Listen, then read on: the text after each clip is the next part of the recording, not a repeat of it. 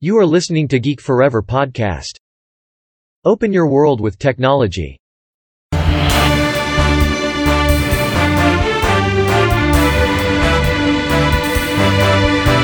This is Geek Daily. สวัสดีครับ ผมดนทลาดนจากดอดนบล็อกนะครับ และนี่คือรายการ Geek Daily นะครับ รายการที่เอาเล่าเรื่องราวของเทคโนโลยีใหม่ๆ รวมถึงเรื่องราวทางวิทยาศาสตร์ใหม่ๆ ที่น่าสนใจนะครับ ที่ผมจะมาเล่าให้ฟังผ่านรายการ Geek Daily นะครับสำหรับใน EP นี้ก็มีเรื่องราวที่น่าสนใจเช่นเคยนะครับซึ่งนั่นก็คือมีเด็กมหาลัยคนหนึ่งนะครับ ได้หลอกคนนับหมื่นนะครับในชุมชนออนไลน์ที่มีชื่อว่า Hacker New นะครับ ซึ่งเขาเนี่ยได้ใช้ AI ในการสร้างบล็อก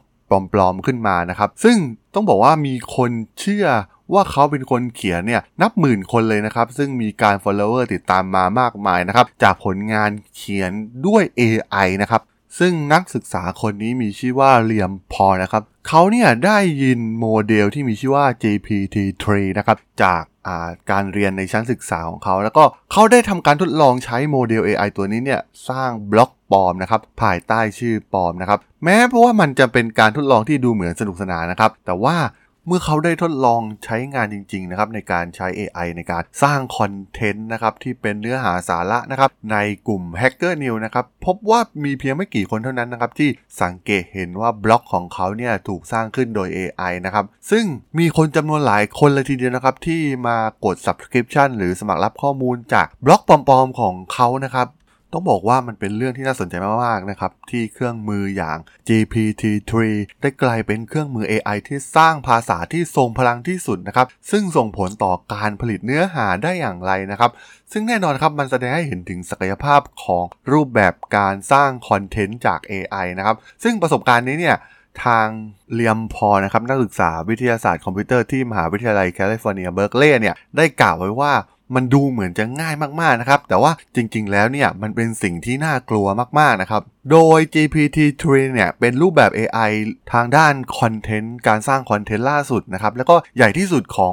OpenAI นะครับ ซึ่งห้องปฏิบัติการวิจัยในซานฟรานซิสโกเนี่ย ได้เริ่มเปิดออกมาในช่วงกลางเดือนกรกฎาคมนะครับ โดยในเดือนกุมภาพันธ์ปีที่แล้วเนี่ย ทาง OpenAI เนี่ย ได้ปล่อยตัว GPT-2 นะครับ ซึ่งเป็นอัลกอริทึมรุ่นก่อนหน้านะครับ ซึ่งได้ประกาศระงับใช้นะครับ เพราะว่ากลัวที่จะถูกใช้งานในทางที่ผิดนะครับ แต่เมื่อถึงเดือนพฤศจิกายนในปีที่ผ่านมานะครับ ทางห้องปฏิบัติการเนี่ยก็ได้แจ้งว่ายังไม่มีหลักฐานที่ชัดเจนนะครับว่ามีการใช้งานในทางที่ผิดนะครับ โดยทางห้องปฏิบัติการเนี่ยได้ใช้แนวทางที่แตกต่างกันนะครับสำหรับโมเดลใหม่อย่างตัว GPT-3 นะครับ โดยไม่ได้ระงับหรือว่าให้สิทธิการเข้าถึงแบบสาธารณะนะครับ แต่ว่าเป็นการเลือกนักวิจัยที่สมัครใช้งานแบบเบต้านะครับ โดยใช้งานได้ส่วนตัวนะครับ โดยมีเป้าหมายเพื่อ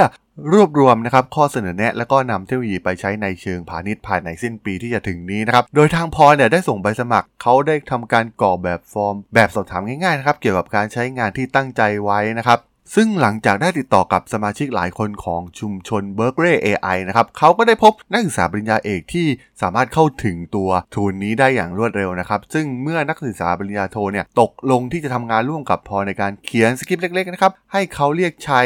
tool อย่าง GPT-3 นะครับในการใช้ในการสร้างบล็อกสำหรับโพสต์ในบล็อก แล้วก็มีการปล่อยให้ใช้เวอร์ชันที่เสร็จสมบูรณ์ในหลายเวอร์ชันในโพสต์ของของเขานะครับที่เขาลงใน Hacker News นะครับแล้วก็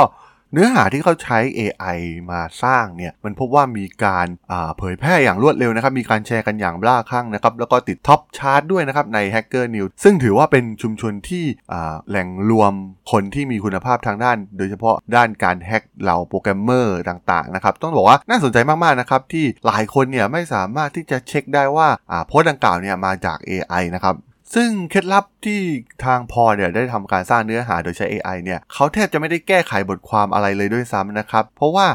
ตัวโมเดลอย่าง GPT-3 เนี่ยได้สร้างภาษาที่สวยงามนะครับ แต่ว่ามันอาจจะมีปัญหาในเรื่องการใช้ตรรกกะและเหตุผลอยู่บ้างนนะครับ เขาจึงได้ทำการเลือกหมวดหมู่บล็อกยอดนิยมที่ไม่ต้องใช้ตรรกกะที่มีความเข้มงวดมากนักนะครับซึ่งหลังจากที่เขาได้ทดลองไป 2 สัปดาห์นะครับ โดยการโพสต์เนี่ยเกือบทุกวันนะครับ เขาก็ได้ยกเลิกโครงการพร้อมกับข้อความสุดท้ายที่เป็นการเฉลยนะครับว่าเขาไม่ได้เขียนขึ้นมาเองนะครับ แต่ว่ามันน่าสนใจมากๆนะครับว่า มันจะเกิดอะไรขึ้นนะครับ หากมีคนที่ไร้จริยธรรมนะครับ มาสร้างบล็อกคอนเทนต์เหล่านี้ขึ้นมา แล้วก็ไม่ได้บอกนะครับว่าใช้ AI ในการเขียนในการสร้างคอนเทนต์เหล่านี้ขึ้นมานะครับ แต่ตัวพอเองเนี่ยต้องบอกว่าเขาต้องการแค่พิสูจน์ว่าโมเดลอย่าง GPT-3 เนี่ยสามารถ ก้าวข้ามความสามารถของนักเขียนที่เป็นมนุษย์ได้หรือไม่นะครับแม้ว่าอัลกอริทึมเนี่ยจะมีรูปแบบการเขียนที่ค่อนข้างจะแปลกแล้วก็มีข้อผิดพลาดในบางครั้งคราวนะครับ แต่ว่ามีเพียงไม่กี่คนเท่านั้นนะครับจากหลายสิบคนที่แสดงความคิดเห็นในโพสต์ของเขานะครับที่สงสัยว่า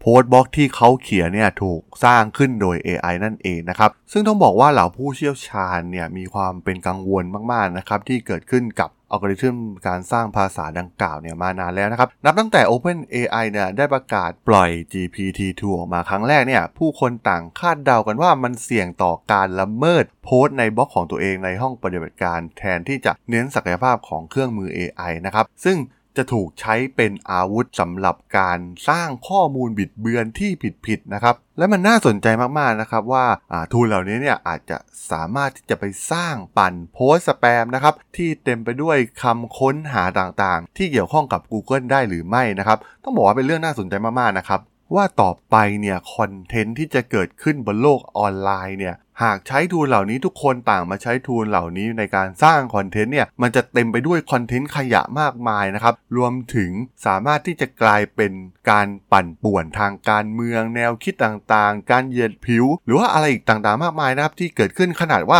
มีเพียงแค่มนุษย์ ใช้งานในโซเชียลมีเดียหรือว่าใน search engine ต่างๆ ตอนนี้ก็ยังมีคอนเทนต์พวกนี้อยู่นะครับ ต่อไปเนี่ยหากคนไม่หวังดีนะครับ อาจจะเอา tool เหล่านี้เนี่ยไปใช้ในการสร้างความขัดแย้งอีกหลายเรื่องมากๆเลยนะครับ ในอนาคต และที่สำคัญนะครับ มันส่งผลต่อ content creator นะครับ โดยเฉพาะคนที่เขียนบล็อก บล็อกเกอร์ต่างๆ ที่มักจะชอบเขียนบทความเนี่ย ก็อาจจะมีคู่แข่งที่น่าสนใจมากๆนะครับ นั่นก็คือ AI นะครับที่จะมาเขียน content แข่งกับพวกเขาเหล่านี้นั่นเองนะครับผมสำหรับใน EP นี้เนี่ยผมก็ต้องขอจบไว้เพียงเท่านี้ก่อนนะครับสำหรับเพื่อนๆที่สนใจเรื่องราวของข่าวสารทางด้านเทคโนโลยีรวมถึงทางด้านวิทยาศาสตร์ที่น่าสนใจนะครับที่ผมจะมาเล่าให้ฟังผ่านรายการ Geek Daily ก็สามารถติดตามกันได้นะครับทางช่อง Geek Forever Podcast นะครับตอนนี้ก็มีอยู่ใน แพลตฟอร์มหลักๆ ทั้ง Podbean Apple Podcast Google Podcast Spotify YouTube นะครับ แล้วก็จะมีการอัปโหลดลงแพลตฟอร์ม Blockdit ในทุกๆ ตอนอยู่แล้วด้วยนะครับ ถ้ายังไงก็ฝากกด Follow ฝากกด Subscribe กันด้วยนะครับสำหรับใน EP นี้เนี่ย ผมก็ต้องขอลากันไปก่อนนะครับ เจอกันใหม่ใน EP หน้านะครับผม สวัสดีครับ